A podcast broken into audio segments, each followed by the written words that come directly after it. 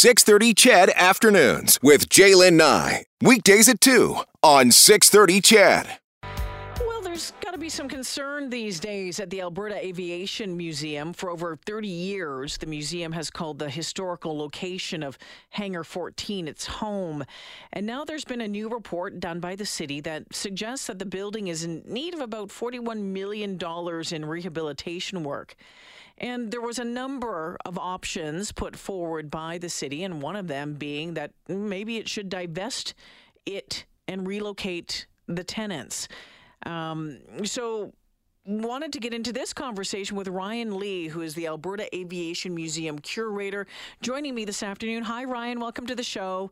Thanks for having me. All right. Uh, give us a little bit of background first off on, on Hangar 14. For those who don't know about it and, and the significance of that hangar here in Edmonton, especially to the aviation history in this uh, province, in this city, um, a little bit of background. The hangar was built in 1943 for the Royal Canadian Air Force as part of the British Commonwealth Air Training Plan, which was this enormous training scheme for uh, aviators across the country. Uh, Edmonton had a pretty large role to play in that, uh, and, and our hangar was built. Uh, May, a local hometown hero, ran number two AOS out of our hangar, uh, and we had a lot of other famous people that uh, ended up operating out of here during the war, including Tommy Fox, Margaret Littlewood, Cedric Mah. After the war, the 418 City of Edmonton Squadron moved into it. They were here until 1957, then Pacific Western Airlines. The city took ownership in 1961. They rented it to a car dealership, and then it was abandoned in 1984. At the same time, the Museum Association didn't have a home, and we were looking for a home. So we went to the city and we said, We have this abandoned hangar. Uh, we've been really wanting to start up an aviation museum. Why don't we get together? The city said, You have one aircraft, so why don't you find a bunch of other aviation enthusiasts and we'll talk about it. So we partnered up with the Air Cadets, the Soaring Club, the uh, Ex- uh, Women's Air Alliance, and we all got together and we formed a uh, lease with the city of Edmonton in 1992. We re signed that lease in 2018 thinking everything was good. Mm. And yet, Here we are. Here we are. Um, you know, when you take a look around uh, that building, uh, Ryan, I know you're the curator. I, I don't think you're an engineer. Maybe you, you have that in your background. But when you take a look around, does it need a lot of work? There's definitely some trusses that are, are cracked and, uh, you know, some minor uh, leaks in the roof, that kind of thing. Overall, it seems fairly sound. And, uh, you know, it is the city building, so we are hoping that they're able to effect some repairs to the building. All right. So, in this report, what were some of the things that needed to be taken care of? Do you know? Well, one of the problems is uh, we have two forced air furnaces that date back um, probably 70 years. One of the, our furnaces died about six years ago, and it's been scheduled to be replaced. Hasn't been replaced yet. So if our other furnace dies, uh, we're going to be in a world of hurt. Uh, mainly, it's uh, to do with the trusses, repairing the trusses, and uh, basically making the building more energy efficient for modern codes. Uh, you know, we were not built as a museum; we were built as a hangar. Yeah. So, of course, uh, not a very environmentally friendly building. $41 million is a lot of cash. I mean, if there was some arrangement worked out with the city, I mean, I, I don't even know where you start with that. Well, and the thing with this report is uh, what's being presented to council is this immediate need for $41 million, which is kind of disingenuous because when you read the full study, uh, it's about $30 million spread over 20 to 40 years. So thinking that we need to come up with $41 million in the next budget cycle is not exactly accurate. Yeah, I know. I I think that there would be a lot of folks, or I, I would worry that there would be a lot of folks out there that still would say, you know, 30 million over 20 to 40 years when, you know, the, the times are tough right now for a lot of folks. That's a lot of cash. Why should it go to the museum? What do you say to that? I'd say that, I mean, aviation has been a very important part of Edmonton's history, and I feel that we've done a good job in representing that. Uh, everybody that comes to the museum is, is generally, they leave shockingly surprised at how nice the museum is, um, how friendly our volunteers are. You know, our volunteers have put 30 years of work uh, into this building. Uh, we've invested $5 million of capital into the hangar ourselves. And, you know, we have thousands of school children that come here every year. We do a good job of telling an inclusive story. Um, you know, Wop May, uh, our, our local hometown hero, you know, he's, he's kind of famous for the Mercy Flight and Yeah, stuff of like course. that. But, uh, you know, he was the only person to hire Margaret Littlewood, uh, who was a commercial pilot from Ontario. Uh, she couldn't get a job because of sexism, or he was the only one to hire her. She came to Edmonton.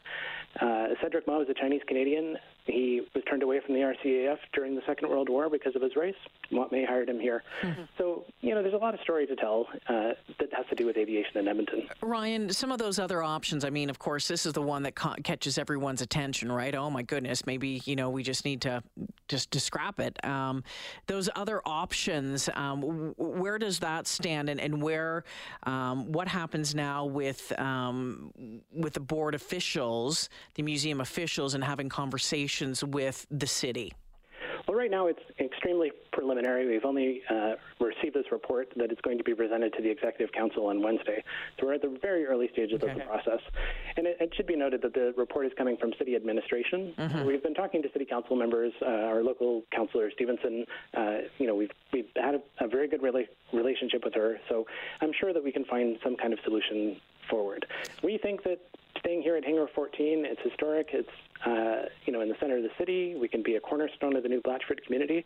We'd really like to stay here, but hopefully we can find a solution in, in some form. Well, we'll be watching, Ryan. We'll be watching closely. I have to let you know that uh, my my Air Force Squadron, uh, 408 Tactical Helicopter Squadron, just had our 80th gala at the at the museum uh, a couple weeks ago, and we had a wonderful time. So, thank you to you and and your team for all the work that you have have done at that building and and keeping that history alive over the past number of years. Oh, thanks very much. Yeah, yeah. take care.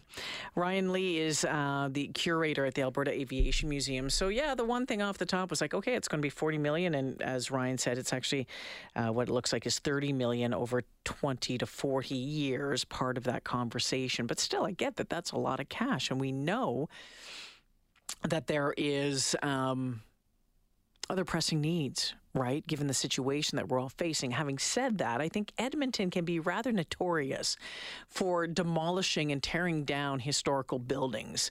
Uh, we we are the city is quite good at that. Um, the aviation history, and again, uh, you know, obviously I'm a little biased because of my ties um, as an honorary colonel in the Air Force, um, but. Edmonton, uh, Alberta uh, as a whole, but Edmonton has, you know, huge ties um, to to aviation, and I fear that um, those ties are going to be forgotten about. And that we don't do a good enough job, or we haven't done a good enough job in in uh, keeping that history alive. Now, don't at me. I, I get the fact that, yeah, I, I, I, understand the money side of it. That's a big hunk of change. So I think that they have to come up with a different way of doing this. And I don't know what that looks like. But again, I think the city can be fairly notorious for knocking down history and, um, and putting in a parking lot or something like that. You know what I mean? So I, I hope that they can have some productive conversations here, see where this leads. Um, again, you're talking about trusses. That's a big. That's a big deal. I'm right. Like that's a big thing. So how could this be done? How could it be paid for? Is it going to have to be a campaign somehow to raise more money? I mean, they've already done that in the past to get the museum going.